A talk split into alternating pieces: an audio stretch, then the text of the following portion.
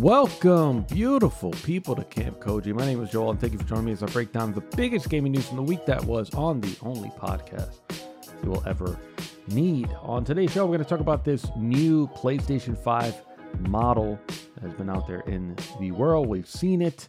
We're going to talk a bit about Overwatch 2. We're going to end it by talking about Rockstar two weeks in a row. But first, I actually want to start talking about Pokemon at a roundtable interview during the latest Pokemon World Championship in Japan. Pokemon Company COO Takato Utsunomiya, hopefully I pronounced that right, commented on the company's game output. Quote, I think in general, if you look at the past, the path we've taken up until now has been this constant release, always regularly releasing products on a fairly fixed kind of a cadence, you might say. Always having these products able to be introduced and new experiences for our customers. And that's how we've operated up until now. I think we're still operating in that way, but there's more and more conversations as the development environments change about how we can continue to do this while making sure that we're ensuring really quality products are also being introduced. Now, I've criticized Pokemon plenty of times in the past. I've always been very careful about my criticism of Pokemon simply because I really, uh, you know, I really am approaching it as an outsider. I do not play Pokemon, have not played Pokemon since like Red and Blue, probably. You know, it's just not really a franchise that I'm interested in, but it is a franchise that I have a very strong connection to because you know of my time with Nintendo and you know just the simple fact that I have you know met and communicated and talked with a lot of Pokemon fans. And I think the way that I've always looked at the franchise is that in a sense I do believe that Pokemon does take a bit of advantage of their fans. You know simply to the fact that I think that the Pokemon company is very you know, extremely well aware of how hooked uh, they have their fan base, you know, to the point where I do think that they knowingly cut corners. I do think that they look at their games, they look at their development cycles, they look at their budgets, and I think if the if, if the choice come down to, you know, spending more money to create a uh, or deliver a better package, I think they will always just take the other route of saying, no, let's invest less because that's how you get a better return on your initial investment. I think they, as a team, they do look at things, and especially, I mean, I mean, if we look at the visuals of these games, it's it's, it's probably just like notoriously awful looking when you think about these games. And I think for for Pokemon, they use the data that they've accrued with their sales and their feedback. And I think that they do internally look at it as like, ah, you know, we could have a longer development cycle, but that also means that we have to invest more money into this. Why do that if, you know, our fans are telling us that they're happy with what we're doing? You know, and, and it's not what what people need to understand, and it's something that uh, I I brought up a bit with talking about the Red Dead Redemption story last week. In that, I think that companies do look at your your your comments, right? If you make comments, reviews, and things like that, I think they do take those things into consideration. But the weight of those things, eh, in terms of how they affect decisions, are weighted less than the amount of money that comes in for any given project, especially nowadays because um, things like review bombing are happening, right? So I don't know. I'm gonna have to look this up as I'm talking about it what is the current state of Pokemon Scarlet on Metacritic? So the meta score is 72. I'm looking at Scarlet. That is uh, obviously you know reviews from media outlets, but then the user score is 3.4. But then the issue when it comes to review bombing, and we're going to actually talk a little bit uh, more about that with the Overwatch 2 story. The issue with review bombing is, be- is it's it's become so normal now. It's become so regular at this point that for a company, it's no longer good data because most of these reviews are just giving a low number and for the most part they're not really giving good concrete information in terms of like why we're why we're we're rating it low so you combine that with the fact that they sold 10 million copies in 3 days that is an indicator to a company that well you guys obviously love what we're doing because we've never had access to more information about a video game than we do right now like there was a moment in time where the only information about a video game came from a magazine that dropped once a month. like that was really it. And at some point uh, in that monthly release of that magazine, you'll get reviews. So, you know, GamePro, EGM, for example, would give you reviews. If you didn't have access to that, or sometimes, you know, you would just go to a newsstand and you know, it, not even buy it, just sort of flip through it, and then a bunch of these companies started putting plastic over it. They they got uh, they got they smartened up. They realized what people were doing, so you'd you'd have to buy the magazine, which I think was like five bucks or something like that, five six dollars. Either that, or you would you know go by word of mouth. You know, when you go to school, hearing from from from friends and other people about the, the way that they felt about uh, a game, or maybe you'd go into the video game store and, you know, like I had a local one uh, here that I used to go to and talk to the owner and, and see if they played it. Like that was really how we got our information. But then the problem with it is like, you know, um, when you're going by word of mouth, you're talking to people that haven't completed the entire game. So you would have to rely on these reviews that really only came out once a month and you would kind of have to rely on photos right? You weren't even seeing the game in motion unless you know the campaign was so big that they had tv commercials for example.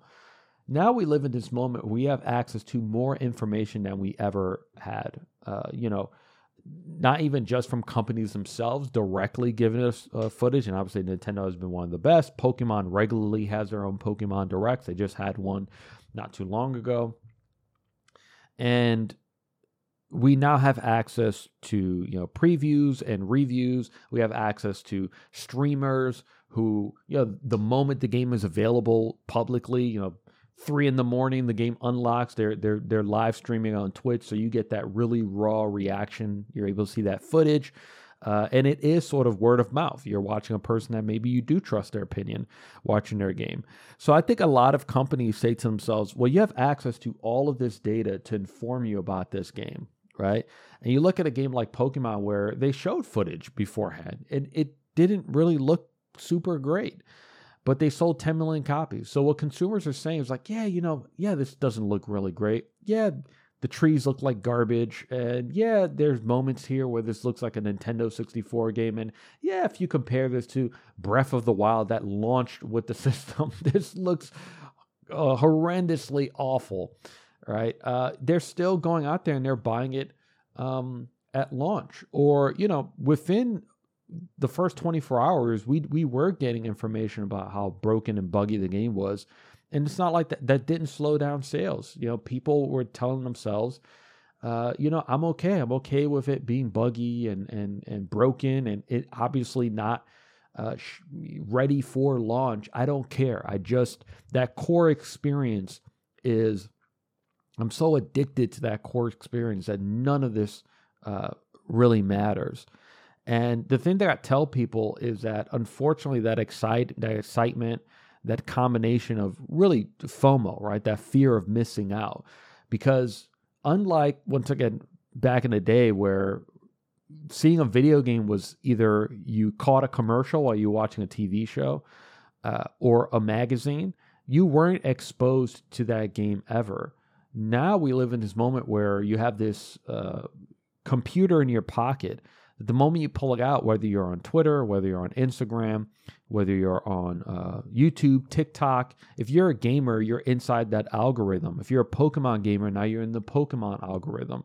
So even if you say to yourself, "Oh, I, I don't know if I want to get this game," you're you're being bombarded by footage from the game, and streamers clipping things and wow you know it looks like that person's having fun and that fomo sets in and a lot of you know these companies they take advantage of that now i, I feel like that's also kind of part of their strategy it, it really is something where the Pokemon Company, I, I do feel they look at their products and they say, you guys are so addicted to my product that I don't, I, my, my adjustments and changes to the game, uh, it's okay if they're incremental because you guys have told me that you're okay with this.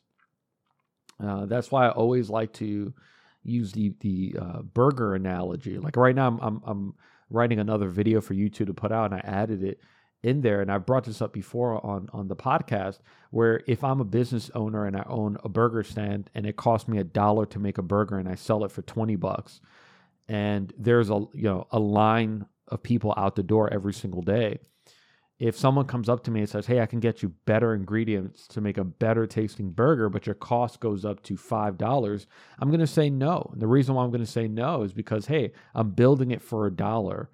Um, why would I increase my costs if there's people, you know, if, if I have a line outside the door every single day? Um, but if that line outside my door wasn't there every single day, if I started noticing like, wow, I'm really not getting many customers as I used to, that means that I'm now going to start considering like, okay, maybe if I increase my cost but make a better tasting burger, I'll, I'll be able to get people back. And I think that's really where Pokemon is at, where it's like, hey, I, I don't need to have a lengthy development um, cycle. I don't need to really increase and focus on animations and visuals because you guys are telling me that you're okay with what's what's happening. And I think that's really at the core of capitalism and the core of, of every business is businesses are really beholden to their shareholders. And I think for them it's it's simple math. It's they're not looking for a healthy return. They're not looking to break even. They're not looking for, you know, to have a you know an earnings call and say, hey, our return on, on this particular title is 20%. No, they're shooting for 200, 300%. And, and that's why we're stuck in this you know microtransaction landscape right now uh, because of that.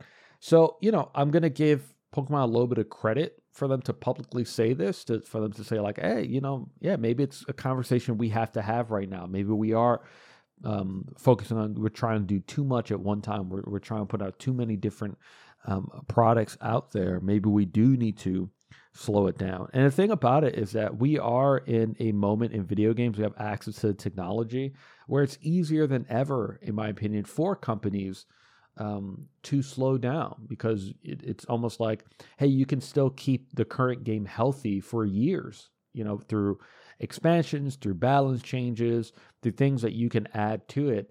Uh, uh, to keep people going with what you're current currently doing or or utilizing outside studios and amazing outside talent to maybe remaster some of your old games. They've done that a few times and use that as a way to fill in the gaps between one game and another. Uh, so that the, ne- the next game that, that that comes out, you know, obviously we're about to move into the Switch 2, which is you know a much more powerful piece of hardware for you to take full advantage of that hardware for the next time. The the issue with that that Pokemon is going to have to battle with internally is that it really is a decision made purely to serve uh, the consumers. And I think for them, they're going to have to weigh it and they have to say to themselves, okay, if we invest more, if we take a longer development cycle, if we slow down the amount of games that we that we put out, is that going to lead to new consumers? Are we going to get new players um, to come back in because they know they have the regular players? Like that's not the problem, right?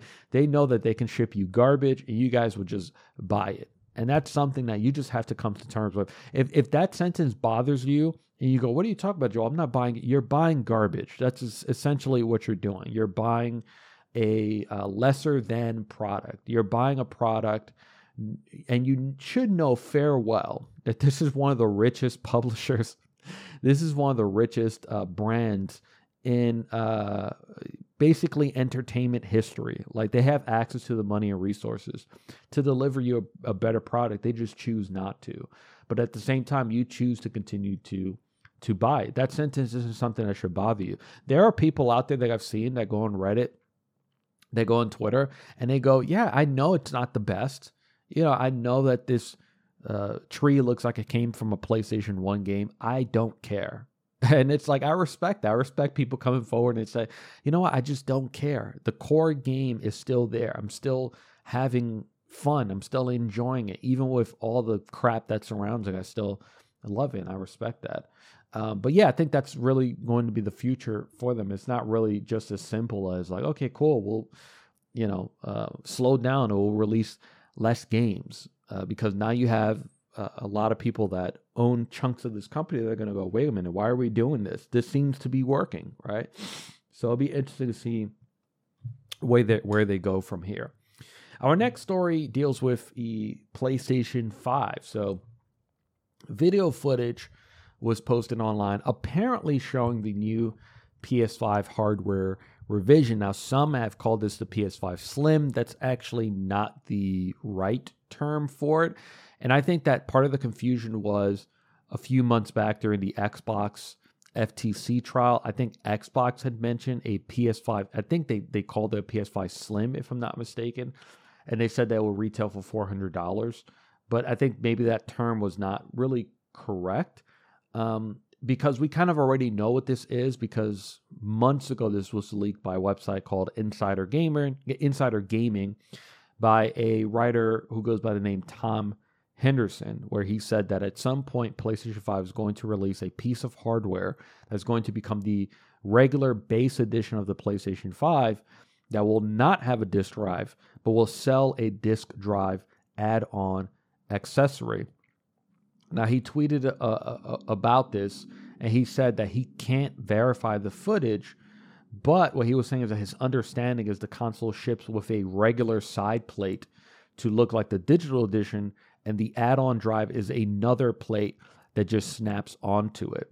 Um, and some people were noting in that video that the person showed the bottom of the unit, and it does sort of look like it shows uh, a separation uh, on the console. So it looks like something that, yes, sort of fits with what Tom Henderson was saying, where, you know, the PlayStation 5 as it is right now, you can just lift up the side plates and you can clip on new colors. So PlayStation sells a purple, a red, a black, for example.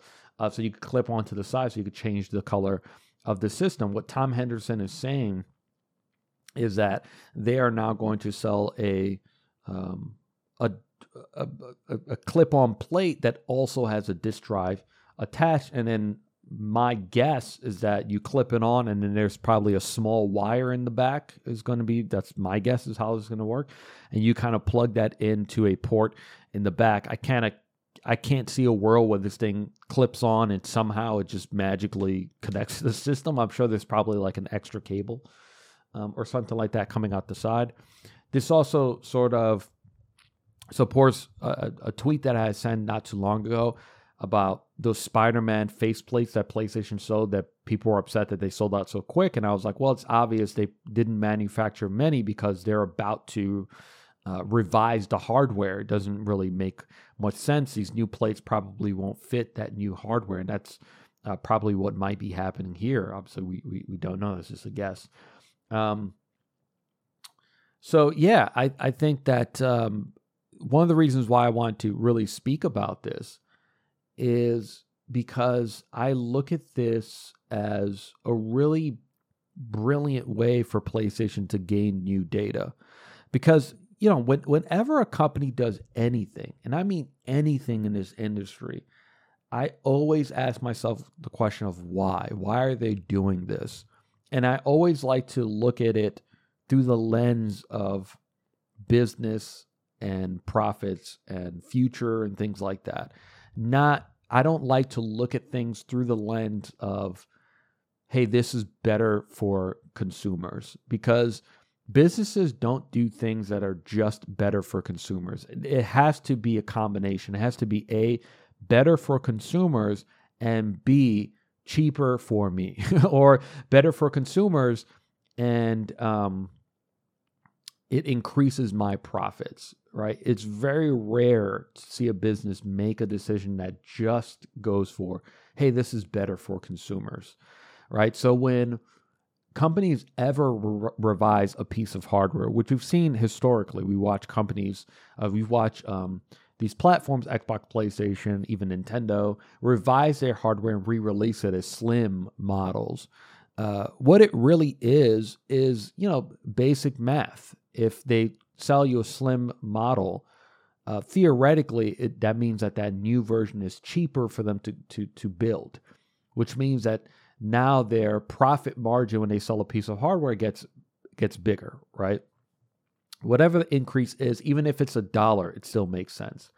Uh, the other thing about it is if I, I sell you a slimmer model, theoretically, it's also, um, geez, what's the, what's the, uh, what it's what's the uh, word that I'm looking for? It obviously has less weight, right? So it weighs less than the model that was before it, which means that it is now cheaper for me to ship you these units. So, but then the other part of all of this is I think that PlayStation is going to use this as a really good way to gather more data about a digital future because now there will be a moment in time, um, depending on when this thing releases, but there may be a moment in time, you know, January of next year, where you will walk into a store, you will go to bestbuy.com, amazon.com, and there will only be one PlayStation. It's going to be PlayStation 5. But that PlayStation 5 is going to be this new model, meaning that it's going to be marketed to you for $400. Um, but you would only be able to use it digitally. But it's not going to be called the digital edition because for an extra $100, you can buy a disk drive add on. And I think PlayStation is going to look at this as well, how many people are going to buy this PlayStation 5 that I'm going to market to you at $400. I'm not going to call it the digital edition because the digital edition, um, when you see that as a consumer, it automatically tells your brain, okay, this is an addition, which means there must be others, right? There must be another addition. Uh, this one is just saying, here's the PlayStation 5. It's now $400. And that's that's part of like the marketing, uh, you know, marketing can play around with that a little bit now, where it's like now they can sort of market a PlayStation 5 at $400. And I think that PlayStation is going to look at, well, how many consumers are going to look at this and go, ah, oh, man, should, do I pay the extra $100 to add that disk drive on? And they're going to look at is there what's the time between someone buying a digital and buying a physical? If someone buys a uh, this diskless version of PlayStation 5 and they don't immediately buy the add-on and they just take it home, um, do they ever choose to buy that add-on? Is there a moment where three months from today a game comes out that for whatever reason convinces them to go buy physically. And I think that all of this is is great data for PlayStation to prepare for a PlayStation that is completely digital only. And it's it this is a moment in video games that I have personally dreaded for quite some time. I personally do not think that this is going to happen in the next generation. But I think what's going to happen is given the success of what's what PlayStation is is about to do, I think it will inform the launch of PlayStation 6. I think it's very possible that when the PlayStation 6 launches, it's going to launch without a disk drive. And they are going to provide a disk drive add on um, to it at launch instead of shipping it straight away uh, with a disk drive attached to it because once again, you immediately lower your costs right out of the gate. You immediately lower your shipping costs. You can ship more PlayStation 5s or whatever, PlayStation 6s, or we're talking about the future. You can ship more of those in a single box than you can if you're uh, manufacturing systems that come on with come with a disc attached to it, obviously because they're a little bit skinnier. Um, you can also ship more disk drives in a single box separately right? So even if six, you know, six PlayStations fit in a box, you can maybe fit 10 disk drives in one. Once again, lowering your shipping costs. Um, and yeah, I, I think I don't think that this means that PlayStation 6 is going to be digital only, but it is very likely that we are heading towards a future where in 2035 or whatever, when PlayStation 7 comes out, that it could be digital only. And I've been saying for a while this is something that I really act I, I really, really severely dread. I dread the day that our industry joins every other entertainment industry because that's really where movies and music are right now. There are a lot of um, brick and mortar stores right now, Targets, the Best Buys, that have already begun shrinking their their music sections, have already begun shrinking their movie sections. You know, music sections right now are really like vinyl because the sales are so high, uh, or the sales have increased like crazy over the last few years, right? Um, and I do dread the moment that we are going to join the other entertainment industries. Uh, and and I think what really sucks and what really bothers me so much about this digital, you know, versus physical thing, and the fact that right now we're at this moment where more people are buying digital over physical. I think there was a I don't have the exact numbers in front of me, so please don't don't don't quote me on this. But I think there was a study done in in, in Britain, I think it was, uh, or, or, somewhere in Europe, uh, where I think the numbers were like eight out of 10, like eight out of every 10 games were digital. It was either eight or nine out of 10. Uh, consumers prefer digital over physical. And it's just so interesting that consumers have made this choice, right? Because think about it for the longest amount of time, um, manufacturers gave us the choice right? They, they showed us these two pills and they said, hey, you can have this game digital or physical. And the thing about it is that both of the games were identical, right? The only difference was the, the, the delivery. At one moment in time, there was a very dis- almost like a distinct advantage to go digital versus physical. But as time has gone on, that I feel like that that barrier of entry in terms of the time it takes for you to actually get your game has lowered, right? When we think about uh, uh, shipping and Amazon doing you know two day and shipping and all that type of stuff. Um, but consumers are still choosing digital. And the thing about it is that they they cost. I've always found this so funny how they cost exactly the same, right? The digital version is seventy, uh, the one at retail is seventy, even though, um, you know, um, EA gets a bigger slice of profit when they sell it to you digitally than physically because they don't have to cut a you know they don't have to cut a piece in for shipping. They don't have to cut a piece in for manufacturer fa- manufacturer they don't have to cut GameStop and Amazon in on a piece right? They just have to cut in Xbox and PlayStation and, and Nintendo in, in terms of the marketplace that they're selling it selling it on. But then the funniest thing is that they give you these two choices and one of them comes with zero ownership. So one of the choices is the, is the company telling you, hey, you can buy this. It's the same price as the physical, and guess what? I'm going to deliver it to you immediately. Um, but you actually don't own it, and it's just so incredibly weird that we've that consumers have been given this choice time and time again, and the majority of consumers have said, "I'll take it. I'll take the convenience." It's it's just just just too much. I can't. I can't do it. It's too hard for me to wait 24 hours to, to play this game or to buy this game. Uh, it's too too hard for me to drive or walk or take the subway to GameStop and Best Buy to physically pick up the game. That's just it's too much for my life. I can't do it. Um, so give me the game immediately, and I don't care if I don't own the game. That to me has been one of the weirdest, most asinine things that I think our industry has done.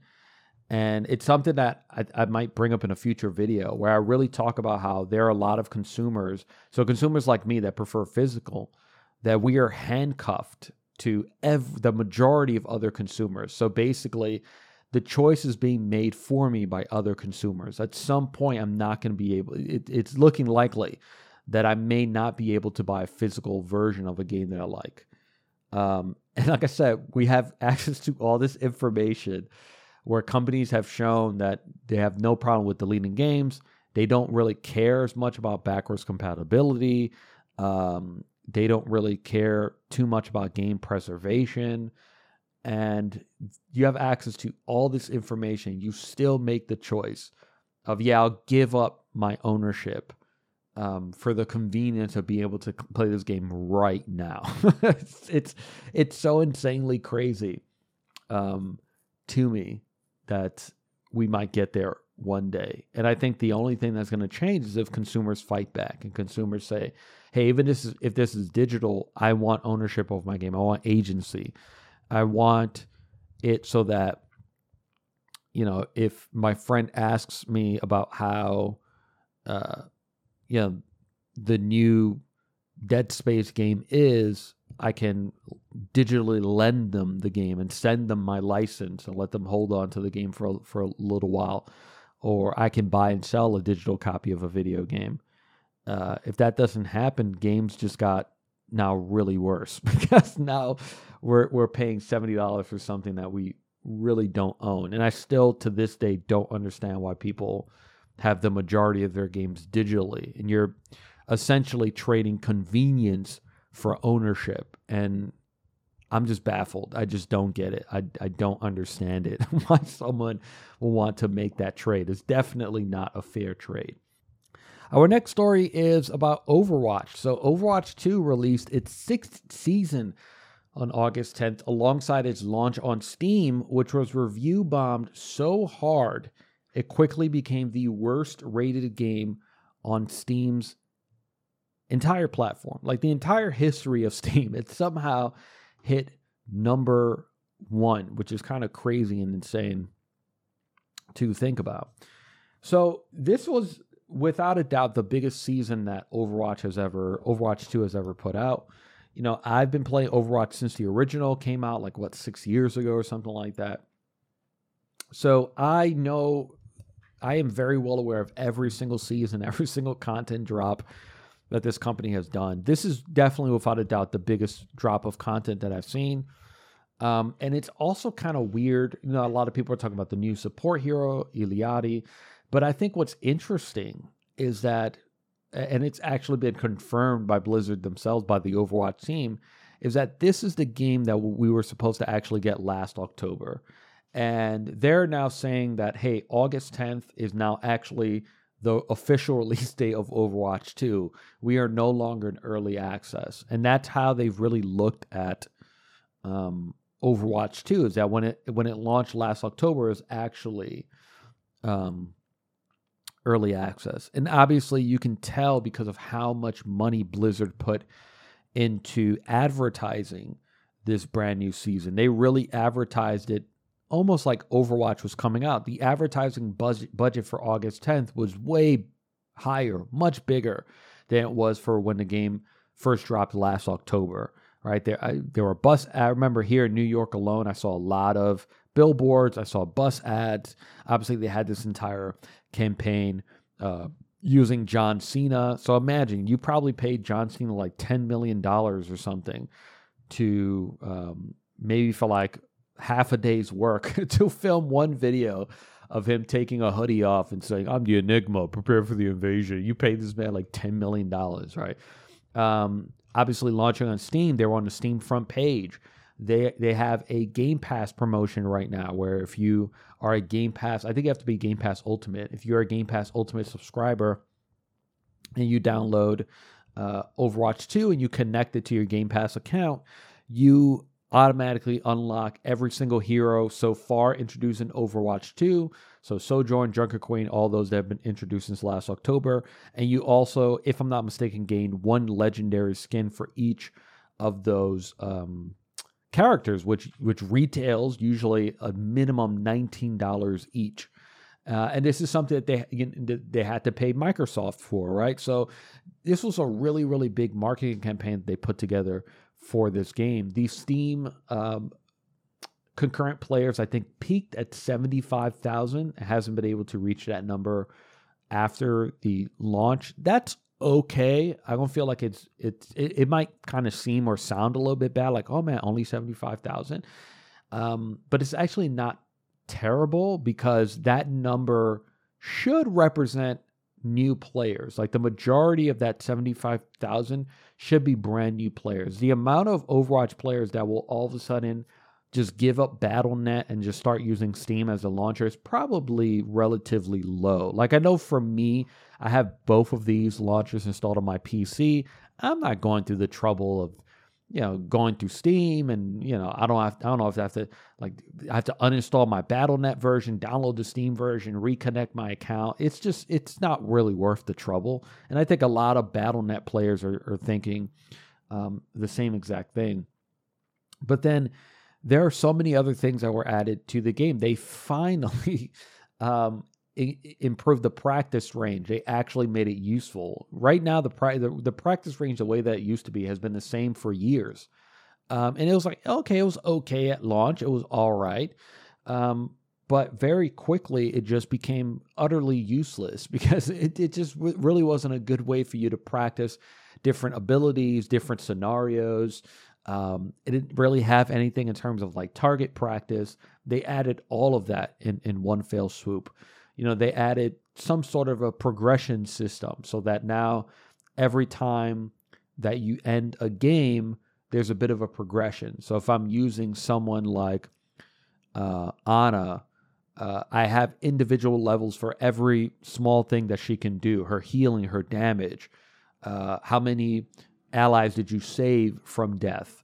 Uh, how many uh, people did you sleep, for example? How many enemies have you slept? They all have their little bar and they all add up to like one overarching uh, sort of progression level, which I think is, is is cool because at the end of every match in the original Overwatch, you had medals, uh, you know, gold, silver, bronze, and they were you know, dependent on damage, healing, and all these different things that you can you, you can look at. And it was just a really cool way to feel like rewarded at the end of of of a match. That was now that was taken away. Uh, and I feel like this was supposed to be his, his replacement. That was probably supposed to be there last October, but they weren't able to do it. And then obviously they, the big part of this was releasing the invasion missions, which, which were fifteen dollars for um, three missions.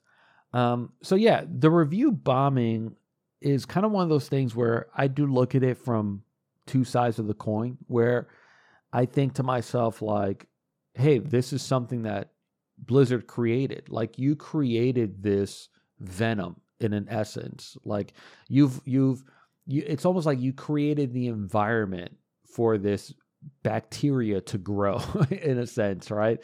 Um, because of all the decisions that Blizzard made and the fact that it's very blatant. Like the decisions that Blizzard made weren't made with the player in mind, they were really made with money in mind. Like, hey, if we make these changes, we can make more money. And when you do that type of stuff, you're going to create something like this where people are going out of their way to leave negative reviews. The other way that I do look at it, though, is that if you're a person who for whatever reason and like really likes Overwatch. And there are people out there who are angry but still play the game, which I think is kind of funny, but are angry and also still want the game to continue. They want the game to grow. So the way that I look at it is that Steam is a very good way to get brand new players in, which is an, a very important metric for any free to play game. And by doing this, you're essentially deterring new players. It's almost like you're working against what you want to happen, uh, as opposed to being uh, constructive, not only with your criticism, but constructive with your wallet. I can't even count how many people that have have said and claimed that all oh, this thing sucks, I hate it, but then they're they're buying battle passes, or man, I really don't like this stuff, but they're buying skins. Yeah, I've seen so many content creators over the last few months uh, on, on YouTube um, Overwatch content, content creators that talk about how disappointing these, these three missions look. Like, oh, it looks like an hour of content for fifteen dollars is not worth it. And then they end their video by saying, "Well, you know, I'm still gonna buy it." What are you talking? Like, what are you doing? And this is the thing I try to tell people is like, your money is really what matters. You guys have to stop buying bad. I haven't spent a single penny on this game, and I've been playing it for eight months. And one of the like one of the reasons why I haven't spent any money on the game, part of it is because I just haven't really been impressed with any of the battle passes. There is no way in hell uh, Blizzard's ever going to get me to buy a skin. I'm not paying you $19 for fake virtual clothes for a first person shooter. it's just it's just not going to happen. I don't think that's a smart use of my money. It's it's just not going to happen like I said. Um, but there is a possibility that maybe one time I might give you $10 for a battle pass because I am still enjoying the game. I'm still having fun. But the other part of it is that every $10 you know, I am telling Blizzard that, hey, all these decisions that you made are okay. And they're not okay because there are still so many like stingy, weird um, choices that they made. And they're really choices made to serve uh, the executives to, to generate more revenue. And I don't want to reward that type of behavior. I've been accruing, I've accrued so many cos- cosmetics because I've been playing this game since the original Overwatch. And I've watched all the cosmetics being added into Overwatch 2. And there are so many things skins, emotes, voice lines that have never been reintroduced. Like it has been completely inaccessible to players. And so much of that stuff could just be simply given away for free, just to reward people for playing your video game. As it stands right now, every season, which lasts like what, two and a half months or something like that, you can earn enough currency to buy one legendary skin for one hero. That's that's not good. or maybe you can buy like three emotes or something like that every two and a half months. You know, it's it it's not a really rewarding experience. I can only imagine how non-rewarding it is if you're a brand new player and you are not ready to spend money yet. Because when you start the game, you have access to like six heroes, and you have to essentially play and unlock. So it's like you're being marketed like, "Hey, check out this brand new hero, Illari, uh, who who has a, a, really fun kit." And you're told like, "Hey, if you play this game without pl- without paying for anything, maybe you'll be able to unlock her in like two months or something like that. Or they introduce something where I think you could pay, pay like five or ten bucks and you unlock everything, right? So they're they're they're selling shortcuts essentially. So it, that that type of it's so deceptive, right? Because I'm I'm telling you, hey, give me these five bucks, you'll get everyone, or grind for two months, you stupid idiot. What would you rather do? Right? So so much of this game is still so deceptive. When I look at that progression system that they added into it, it's like, oh, this is kind of cool. This is this is kind of kind of fun, right? Uh, to add into the game. Um, you know, to see some progression, especially for the heroes that you really enjoy. But what are you unlocking? You're unlocking name cards, uh, player cards, which are like these little things that you can put underneath your tag. So if your tag is super donut or something like that, you can add a little tag that says mortal or like I can't even remember any of them because I, I don't like them. I don't really use them. I'm not a fan of them. Uh, and then you have access to these small little photos like a player icon. Why can't people unlock skins here, like or or emotes or something? There are thousands upon thousands of cosmetics for this game, old and new. Like it's just, it's just too cheap. Like you guys are being too cheap. You guys are being too greedy. Like why if I'm progressing like every 10 levels of progression, I get at least a skin. A lot of these skins are just color changes, right? It's another color for like the base skin.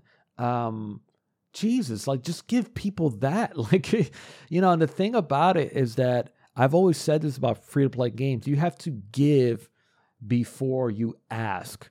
It's it's it's a very very important part of the consumer uh, uh, publisher relationship. The people who make the game versus people that play it. If I create a product and I'm making something, and it's free to play, right? Free to enter. You don't have to pay anything to download this game. I feel like it's extremely important for me to give before I ask, for me to give you value. Because once you give a consumer value, they're going to become much more comfortable with paying money. And I think that's the important thing, right? It, it's important for me to make you comfortable, make you happy enough that you want to pay money, right? Because it should be part of that relationship. It should be part of that agreement. Because I personally understand it, right? I understand you need the money to keep this thing going. Servers aren't free, right? Um, but to me as a consumer, like I said, I don't mind giving ten dollars for the battle pass. I've been playing this game for it's going to be a year in October. I haven't spent a single penny. And sometimes I play it daily, sometimes I might just play a few times a week, but I'm getting a lot of entertainment from this product. And at some point, if I'm feeling good and I'm having fun, I'm going to feel more comfortable with giving you this money. But but Blizzard looks at it the other way. They look at it as like how many small little tricks can we put together in order to trick people into spending money. Like I remember they once sold a skin, a Bastion skin for for one coin. It was a single coin. And I had the coin because I earned the premium currency. But I said, "No, I'm not I'm not going to give you this because you're going to throw my currency out of whack." And some I remember one person uploaded a video um, uh, I, I think I saw it on Twitter where they because of that purchase they were at 999 premium coins that they that they that they earned and the battle pass is a thousand. You know it's it's a tactic made for you to add more currency. They still have this thing in the game where if they sell you a bundle and it includes a skin the bundle's $26 and it includes a legendary skin and whatever a charm a voice line a highlight intro whatever it is and you go to the shop, it costs $26. But let's say you only want the skin. If you're in the shop, the game doesn't tell you, hey, you can actually um, you can actually just buy this skin for $19. The shop doesn't tell you that. But if you go to that hero's hero gallery, you can just go to their skins and buy just the skin for $19. So it's small things like that that are obviously deceptively built. They're built on purpose so that if someone goes to the shop, they think, oh my God, that skin's amazing. I, am going to have to pay $26 to get it. I don't really care about the other stuff, but it looks like in order for me to get it, I have to pay $26. When in reality, you can actually buy it separately for $19. And it's like I said, it's just those small things like that that consumers just don't trust you. And then on top of all of that, you canceled literally, and I can say this with 100% certainty, once again, as a person that's been playing Overwatch for years, you canceled the one thing that would have served the dual purpose that every free to play game needs. It would have kept the old players happy and it actually would have drawn in new players. It's that's like that's that's the dream for any video game is to how can I keep my old players, but then draw in brand new players. That PvE mode would have absolutely 100% done that. The developers were right with the direction that they were heading. But Blizzard said no. They wanted more money. They let greed take control of the wheel. And now they're selling like the they, they went through the graveyard of the thing that they canceled. Now they're picking up these small pieces and saying, "Can we you know, just spit shine this a bit and actually sell it. And now they're selling these missions at $15. And that's another distinction. It's $15. You can't use any currency that you've already earned. So the game has this premium currency that if you do weekly challenges, you can earn money. So right now I've earned enough money to unlock a battle pass, which is normally 10 bucks if I wanted to. I, am choosing not to because I still don't like this year's battle, this week's, this month's or, you know, two months battle pass but you cannot use that premium currency for these three missions. You have to pay $15. And yes, it does come with a thousand coins as part of it. So you can sort of try to do the mental math and, and say you only pay five bucks for it.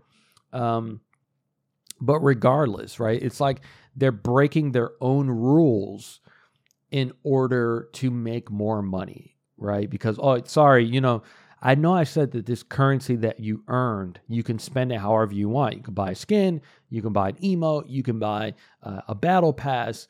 Uh, but no, sorry, you can't buy this one thing that I added into my shop. No, you can't buy the missions. You have to use actual real world money. It has to be $15. So, like I said, every decision that Blizzard makes is is greed. It's greedy. It's cheap. it it really is to serve you uh, to remind you, like, hey, man, give me money. And like I said, I, I understand that. I don't think that anyone should feel entitled to be able to play a game completely for free forever.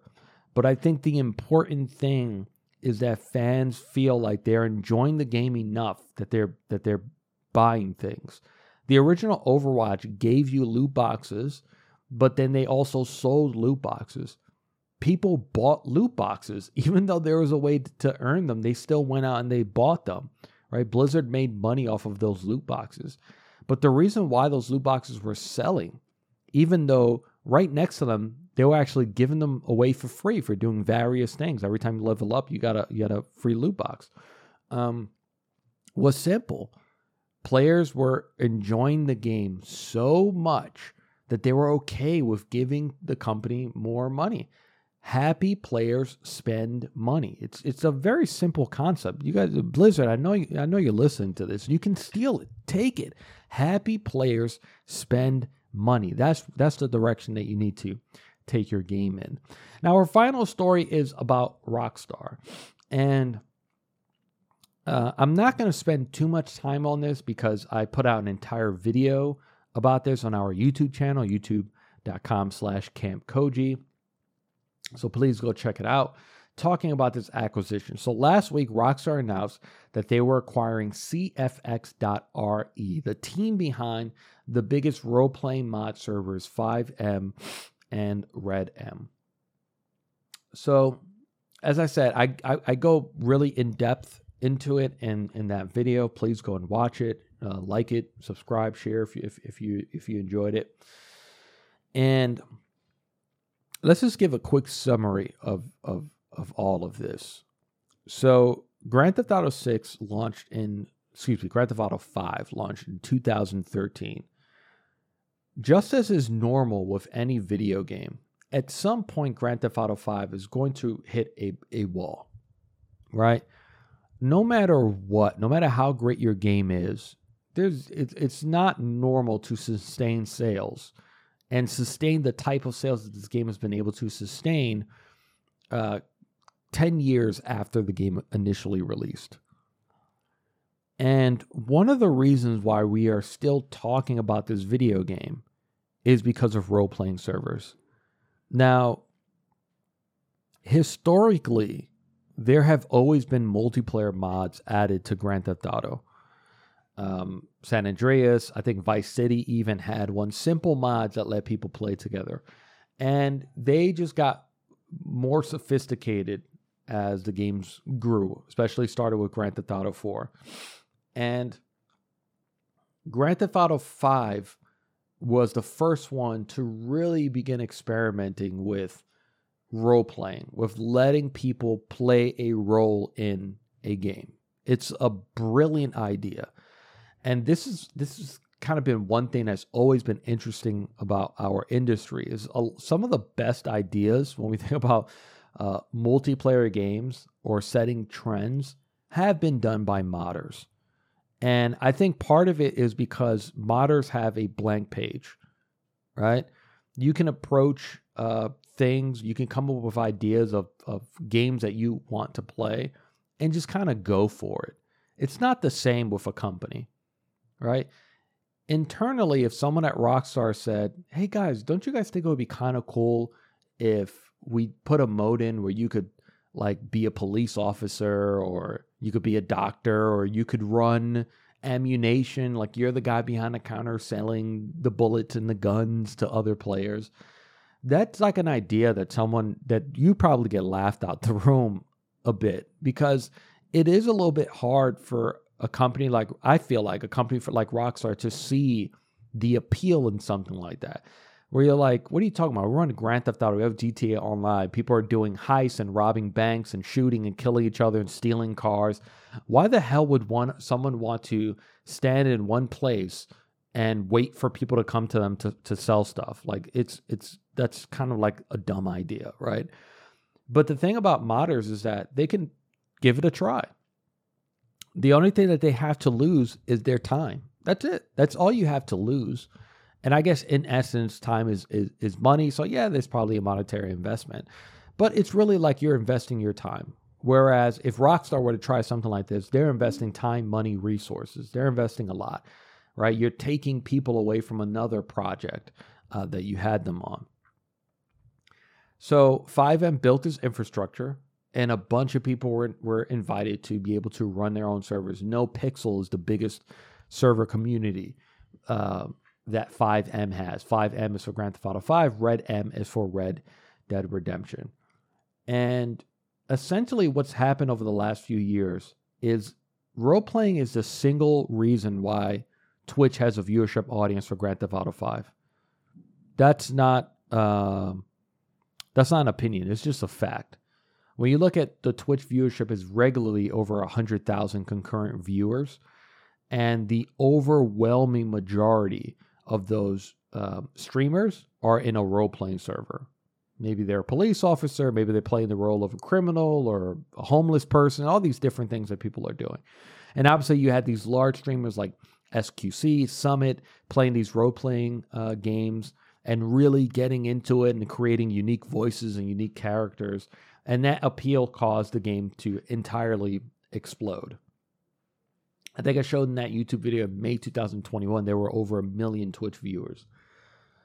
And that's the reason why these FiveM has uh, more concurrent players than GTA Online has. Not, probably not in its entirety, right? Because we have to include console players, which outnumber PC. But in terms of PC, it would seem that more people are role playing than actually playing GTA Online. And if console players had access to role playing, it would probably look the same over there, right? Um, because it's a very unique, very different way to play a video game, especially multiplayer with other people. There's really nothing kind of like it right now um, in our industry. So Rockstar essentially was able to market test a feature for free. Think about that for a second. They were able to test, oh my God, this actually works. This is a good idea. And then they just went out and bought the company that did it. It really kind of reminds me of Valve and Counter Strike where it's like no one at Valve created Counter Strike, but some modders did, and Valve was like, "Holy crap, this is like a thing, right? People, people are actually into this thing." You know, same thing with Dota and and things like Auto Chess. These are things that were created by modders, and companies go, "Oh wait, hold on, there's a market here." This is what companies do when it comes to modifications. What you guys are doing as modders is you are market testing a feature and market testing a product for free. So this is the reason why Rockstar never shut these guys down. This is incredible data for them to gather. You think Rockstar didn't have an internal team create their own characters and go into servers and gain feedback and and and look at how this thing was working and try to find data to come to a conclusion of exactly how big something like this was, trust me, they were doing that for years. 100% I can guarantee you that because you guys were market testing something brand new for them for free, like I said. And I I took a very skeptical approach to this when I put out the video. And I think publicly a lot of the media, a lot of reactions like I saw to this on Twitter were positive. A lot of people like, wow, this is great. Rockstar is embracing the community. And there are a lot of these nuggets of information that this does sound like a positive deal. Like this does sound like this platform is just going to get bigger and Rockstar supporting that growth. But as I said earlier in this show, businesses don't do things to be nice. That it just it's just something that so very rarely ever happens. Businesses don't do things uh, to be nice, they do things that are beneficial to them and hopefully can also be good for consumers. And consumers can look at it as a as a an, an overwhelming positive and I think that's what's happening with this purchase. You know, my theory, like I said, is a very cynical one. And of course, I don't, I, I don't want this to be true, but it's just the way that I'm looking at it based upon the past history of Rockstar and based upon what we know about Take Two. is I think that Rockstar looked at this very simply. I think that internally at Rockstar, they've been working on a role playing feature for years. I think they've had enough data um, looking back at 2020, probably beginning in 2020. I think they had access to enough data to take a small group of people from Grand Theft Auto 6 and say, I want you guys to start working on a concept of role playing Grand Theft Auto 6. What would that look like? What can we do with this? And I think since 2019, 2020, they've been working on this and probably growing that team along the way. Um, and I think that this is part of their plans for Grand Theft Auto 6 is part of GTA Online to have some sort of role playing in it where you can play essentially cops and robbers where you can be part of the police force you can be part of the criminal force um, and maybe even do things like doctor whatever blah blah blah okay? Um, and i think that once that decision is made and let's say obviously this is all theory right let's say around 2022 you are looking at the progress and you say yeah this is good to go i think this is something we are going to implement then the question goes what do we do with role playing? Because at the end of the day, role playing as it as it stands with FiveM and NoPixel and all this stuff, um, there is no product that Rockstar currently has that competes with it. There's no direct competitor, right? Grand Theft Auto doesn't have its own role playing. The competition comes in with the fact that if you own GTA on PC and you're interested in multiplayer, you are either playing on GTA Online or you're playing a role playing server. The time that you spend in a role playing server, if you spend 10 hours in there a day, that is 10 less hours you're spending in GTA Online. If you're in GTA Online for 10 hours, at some point within those 10 hours, I, as Rockstar, can probably, hopefully, convince you to spend real world money to buy a shark card or, and, and do whatever. Or you're spending money within my game and, and earning things and unlocking things, more time that you spend in my game means uh, a higher chance that I can convert you into a consumer. That's really where the competition comes in. But now, if Grand Theft Auto uh, launches their own role playing, there comes a problem where now they do have a competing product. They do have a product that directly competes with role playing. Now, there's one route you can take as Rockstar, and once again, look, this is all theory, so please just go on this ride with me. So there's something, there's one route that you can take. You make this announcement, uh, um, or basically maybe a month before your announcement, two months before your announcement, you send FiveM a cease and desist. You tell them you have to shut down this mod. And remember, if you shut down this FiveM mod, you're shutting down thousands upon thousands of servers that are being run. By doing so, you are essentially forcing your consumers to go to GTA Online. Two months later, all of a sudden, you introduce GTA Online. You don't call it role playing, but you, you, you say that as part of GTA Online, you can choose to be a career criminal or you can choose to protect the law or something like that, right? what's going to happen? You have the then you're going to have the PR blowback where people are going to go, "Wow, you guys just took this idea from modders, you basically stole it, you shut them down, and now you're putting your own version out there." That's horrible PR.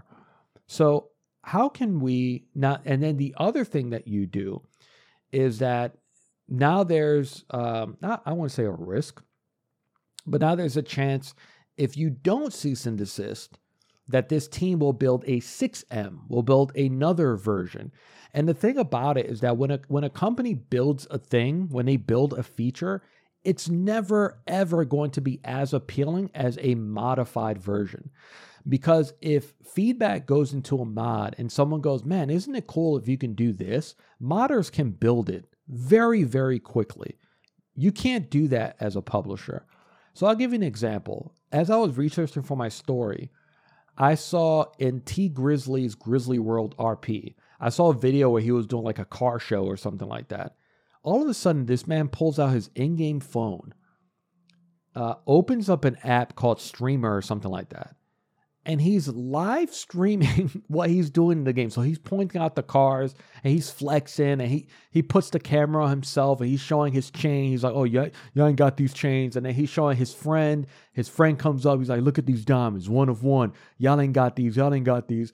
And all of a sudden, I see this in-game uh, indicator that you're like six people were watching. So six people are playing inside of this role-playing server they I, am I'm I'm I'm gonna assume that they got an alert. They stopped what they were doing. They stopped driving their car. They pulled out their phone and they started watching this live stream from another streamer. Do you think Rockstar would ever put something like that into Grand Theft Auto Online, even if they did their own role play thing? Probably not. The amount of work to to to, to pull something like that off is not going to be as easy as it would be with a modder. Once again, that has no red tape to cut through, right? Um, and there's so many features like that in the game in in in in in GTA role playing, where there's no way that even if Grand Theft Auto does their own role playing, they can replicate at that type of scale or putting in those type of features. I'm trying to think about other stuff. Oh, Another thing that they have in role playing is they have a, a built in phone system. So, you know, not only is there proximity chat, I can pick up my phone, go through my list of contacts, and call someone else within that server that's obviously far away from me and tell them to meet me or let's meet somewhere. That's that's that's a system that I just I I don't it's so I want to say it's elaborate, maybe elaborate, but it's something that would that would take such an investment that I could see a Rockstar saying like, ah, no, we don't need that. I've, I've I've seen you know these guys have like walkie talkies and role playing where it's like okay if we're driving the proximity is not going to work. So we'll just pull out walkie talkies and they have certain bands that they tune into. And it's it's just insanity. It's it's crazy the amount of things that they like i remember i saw this guy go into like a donut shop and he actually picked out the dough and then he went to one thing and like prepared the dough and then went to another station to drop the dough to make the donut. It's it's going so in depth into the meticulousness that i don't you know it's it's there's no way that that rockstar can move as fast as modders in terms of gaining the feedback and then making those changes. So essentially, if you're a Rockstar, you want to do your own thing. You can't let a competitor, you can't let these other role playing servers exist. You just can't allow it to happen. They're, they're going to outshine you at every turn. It's, it's just the way that it is. So, once again, you got access to two paths. I can cease and desist these guys and just do my own thing. But you get the PR blowback. There's a lot of negatives. But this move that they just made has zero negatives to it, right? People are loving it. It's completely positive. But the issue that I, I, think that a lot of people are failing to see is that Rockstar now owns role playing. They own role playing. They literally own it. They own the feature that you guys created. And it's weird that no one, I, I feel like not many people are bringing this up. The GTA, GT, GTA Online subreddit, there's a lot of people that are really skeptical in there. But even in there, no one is going, guys, do you do you know that this company was so big, FiveM? like they were kind of the only game in town, pretty much, right? They owned the majority of this role playing market share, right? 90% or whatever you want to go by. They just sold it all to Rockstar. Rockstar now owns role playing the fact that no one is thinking like how this can be a bad thing is just weird to me. Like, do you think that Rockstar is going to allow you guys to continue doing what you're doing? To infringe on copyrights? To you think Rockstar is kind of going to be okay for forever for you guys to take BMW and Tesla models and put them in your servers? Okay, yeah, maybe it's not called the Tesla, but the model is still the same physical physical model. You think they're not going to force you guys to use their in-car models that they created, their in their in-game brands? This is it's it's insane. So my theory is that they bought these teams. They now have access to all this technology. They now owe the kings to the kingdom, which means that at some point once GTA 6 and their own RP thing matures, they can say, okay, you know, we're going to shut this team down. They're being absorbed into the GTA Online team. You think that something like that is not possible? Something like this can't happen? Like, no business company has ever shown you one thing, but that behind the scenes has been doing other things? This is a very, very real possible, this is a very real possibility that can happen. So, yeah, it, it, might sound very doom and gloom from me, but in my opinion, Rockstar hasn't earned my personal trust to trust that they're all of a sudden going to let not only let these guys work on FiveM, but let, what, what do you think is going to happen? They're going to let you guys make a 6M, keep running your own servers. Either they're going to heavily monetize everything, every step of the way. But in my opinion, if you're Rockstar, you want full control.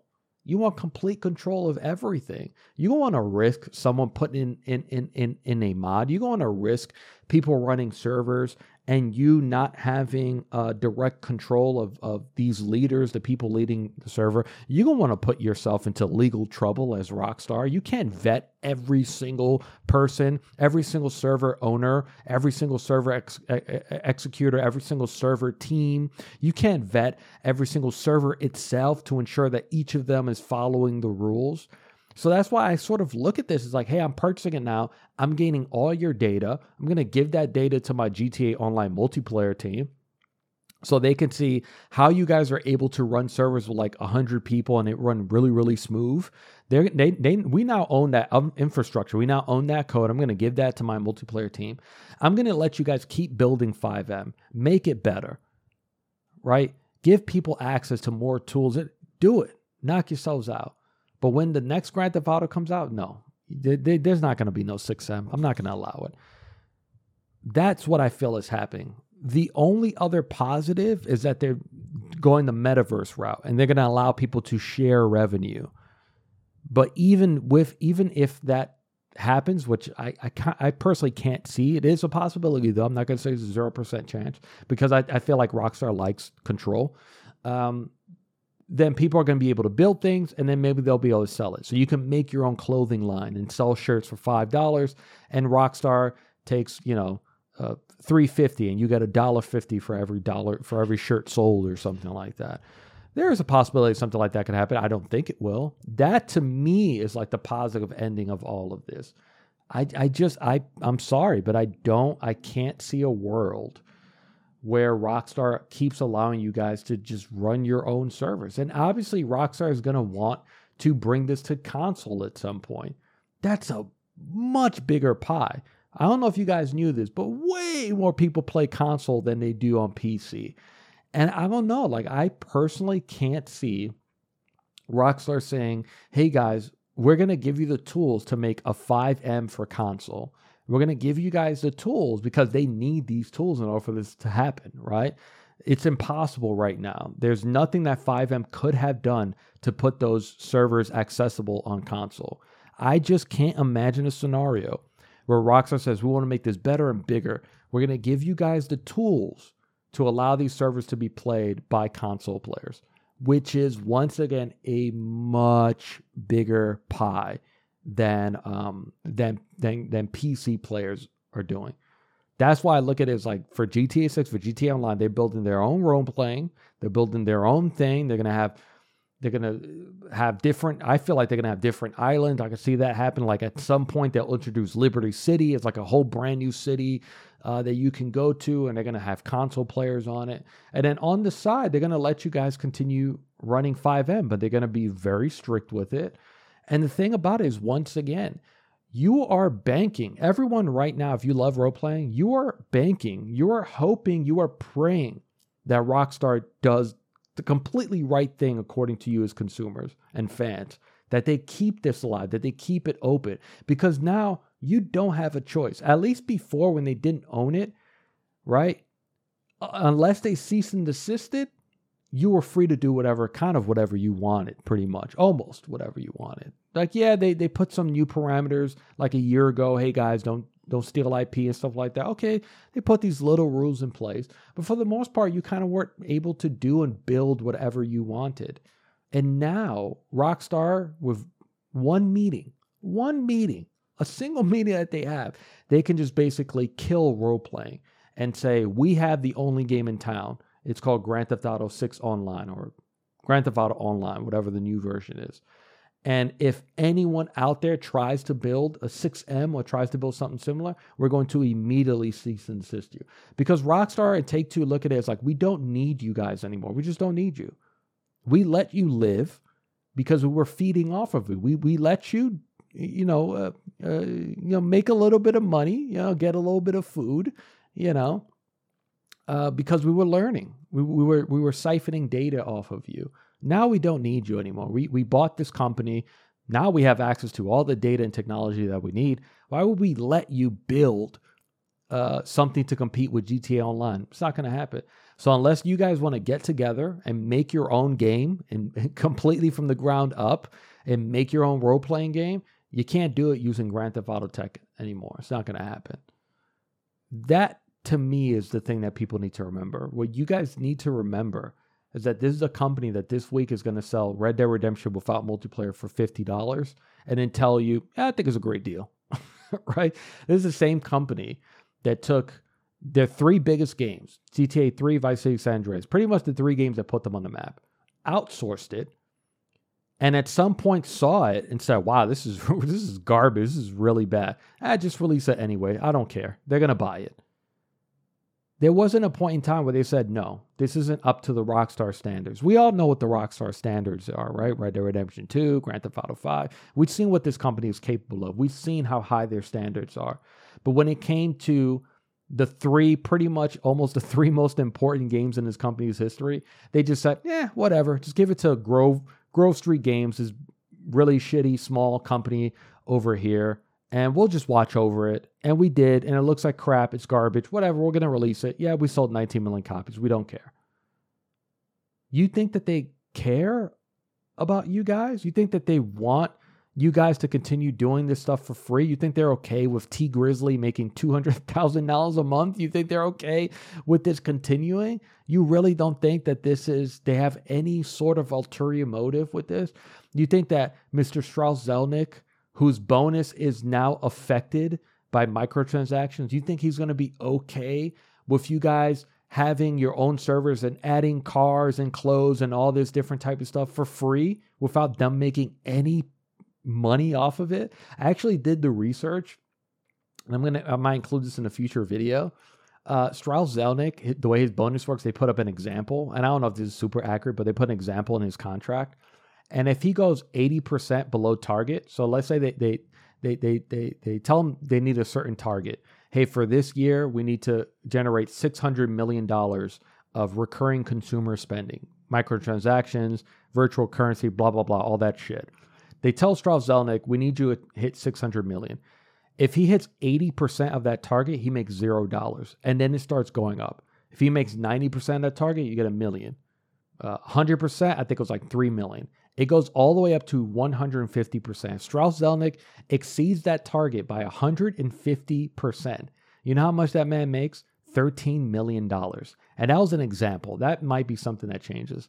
So do you think Strauss Zelnick is going to is going to just all of a sudden leave the price of a new mansion on the table just to be nice to you guys or be super generous and say, yeah, just run your own servers. That's fine. We're going to give these guys the tech to even to make it even better. And we're just going to stand by and let you guys add all this new stuff, new mods, uh, new roles, new technology, new cars, all that stuff completely for free. We're not even gonna we're not gonna make any money. You guys actually are this gullible to trust this to, to trust Take Two that much. In 2021, Take Two generated more from recurring consumer spending than they did selling games. I'm going to repeat that. The amount of money they, they made selling full games, whatever they sold that that, that year, Mafia, uh, old, you know, recurring, uh, uh, you know, purchases of Bioshock, uh, Grand Theft Auto 5, NBA 2K, all those full games, whatever you pay for it, 20, 30, 40, 50, 70 dollars, Add all that together for an entire year, all those full games, it was less than they made from shark cards, uh, uh VC points on NBA 2K, you guys buying jerseys and sneakers and cars and all this shit. They made less than they did selling you guys the stuff piece by piece. And you did, and and I, I'm still blown away that people where people will look at something like this and think that there's not an ulterior motive. You guys can't possibly be this gullible. This is no way that you think that this company can't all of a sudden, in a few years, take that team and just absorb them into the rest of the company and and give you guys a line about like, hey, you know, we're we're cutting down, we're slimming down, we think this is better for the future of GTA Online. You you really don't think something like this is possible? You don't think a company would ever lie to you? and look, I there's so many moments on this podcast where I bring up things, and they're sometimes from a skeptical point of view because I think that is the way to be when it comes to dealing with dollars and donuts and businesses where I usually say, geez, I hope I'm wrong. And this is one of those moments where it's like, I hope I'm wrong. I hope that a few years from now, someone can listen to this and be like, aha, Joel, see, you were completely wrong. Rockstar was actually the really good guys. They were the nice guys. I hope I'm, I'm going to go and I go, geez, man, I hope I'm wrong. It's the same thing when I brought up with PlayStation with PSVR 2, where years ago I said, man, this thing is probably going to be a failure. And I said, I hope I'm wrong. As of right now, I feel like I've been right so far, but who knows? PlayStation could all of a sudden announce five new games in two months, right? And and have a complete change around. But as of right now, I feel like I've been right. But I still hope I'm proven wrong because I don't I don't want this to fail, right? And I feel the same way with this with this acquisition. It's like I hope I'm wrong. I hope that people at Rockstar internally said, "Let's have a change of heart, guys." You know, uh, and Strauss was like, "You know, I don't need that 13 million dollars." you know and and he, and they're telling their shareholders guys we don't need to make a 300% return on our investment we're fine with 30% let's give our employees bonuses you know uh, uh, maybe that happened maybe they had maybe they they had a complete change of heart internally and that's what's happening i mean yeah i guess we'll wait and see this week's high releases august 15th green hell coming to psvr 2 august 17th red dead redemption PS4 and Switch. Remember, that's digital only. Kentucky Route Zero TV Edition, PS5, Xbox Series X. Vampire Survivor is coming to Switch. August 18th, Madden NFL 24, PC, PS4, PS5, Xbox One, and X. And then the Texas Chainsaw Massacre, PC, PS4, PS5, Xbox One, Xbox Series X, and it is coming to Xbox Game Pass. Time to wrap it up. Stories we didn't have time to get to. Netflix has begun testing its cloud gaming service in UK and Canada, starting with Oxenfree and Mining and Adventure. Players use their smartphone as a controller to play on TV or mouse and keyboard on PC and Mac. Because yeah, I'm sure that's what everyone wants right now with their with their cell phone is to use it for a controller to play on a TV. What a stupid idea. Uh, PC and keyboard on Mac, that's pretty nice. That's that's kind of a nice thing. I said a long time ago, I think it's going to be one of the dumbest decisions Netflix has ever made. I think it's going to be an absolute failure. Uh, we'll have to uh, wait and see. I think they should just focus more on strictly mobile. Forget about streaming on you know TVs and PCs stick to mobile games. That's that's the way for you guys to go. All this other stuff is going to be a waste of money. THQ released teasers for two upcoming games: TMNT: The Last Ronin and South Park Snow Day. Severely, I'm severely, severely disappointed in this South Park Snow Day game. It looks horrible. It doesn't look good. It looks very cheap. It looks very rushed. Uh, doesn't hold the candle to the last two RPGs that we got. Don't understand. You guys proved the formula. It was working. Don't understand why you didn't keep it the classic 2D South Park style. This thing looks this thing reminds me of the N64 game. It just doesn't look very good.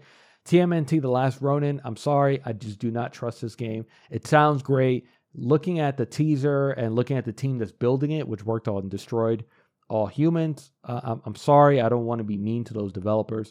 But I don't like that this game was was was sold as like God of War. I don't really like that because I feel like they're they're they're setting the expectations really high on this game. Um, I really hope it's good. Um, but I, am not I'm not I'm personally not getting excited just yet. Shout outs. We got a few. Shout out to Twisted Metal. The show became Peacock's most binged comedy premiere to date. Um, this is perfect example, actually. This is, this is a, a moment where I was glad that I was wrong because the previews were like horrible. The trailers were bad for this show. I was like, man, this thing does not look very good. It was fun. It was a really fun watch. Go check it out. And I really hope they add another season. Shout out to Ubisoft to move the date of Assassin's Creed Mirage up a week, October 5th. Good choice to get away from everything else coming out in the middle of October. Shout out to Larian Studios. Baldur's Gate 3 is now Metacritic's highest rated game of the year at 97, and it's also now the highest rated PC game of all time. It also surpassed its own Steam concurrent peak last week with 875,000. 343 players, and that was 10 days after its release. It's phenomenal, phenomenal work. Big congrats to Larian Studios. Thank you guys so much for joining me. Please follow us on Twitter and YouTube at Kamp Koji for future updates. Once again, I'm Joel, and I'll see you all next week.